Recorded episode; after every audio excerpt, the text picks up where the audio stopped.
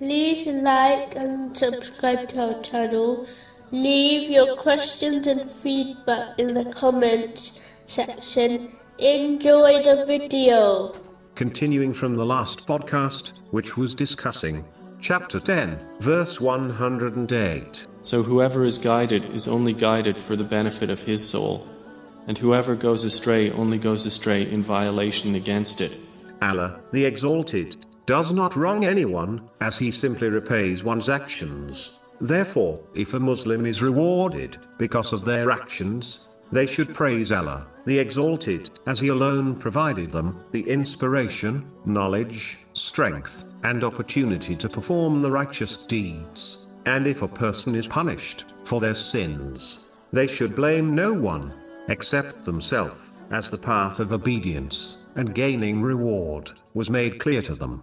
Yet, they chose to reject it. This has been advised in a narration found in Imam Bukhari's Adab al Mufrad, number 490. It is important for Muslims to understand that when they treat others kindly, it in reality benefits themselves, not others. This is because treating others kindly has been commanded by Allah, the Exalted, so fulfilling this important duty gains one reward.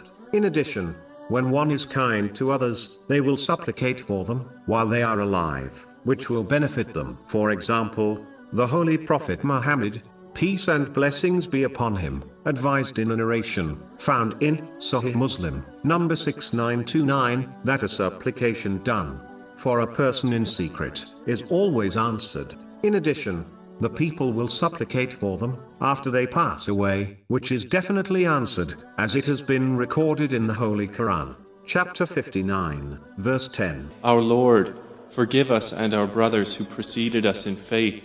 Finally, a person who treated others kindly will gain their intercession on the day of judgment, which is a day. People will be desperate for the intercession of others. This has been confirmed in a narration found in Sahih Bukhari, number 7439. But those who mistreat others, even if they fulfill their duties towards Allah, the Exalted, will firstly lose out in their supplications during their life, and on Judgment Day, they will find that Allah, the Exalted, will not forgive them until their victims forgive them first. If they choose not to, then justice will be established. This may cause the oppressor to be hurled in hell. This has been warned in a narration found in Sahih Muslim, number 6579.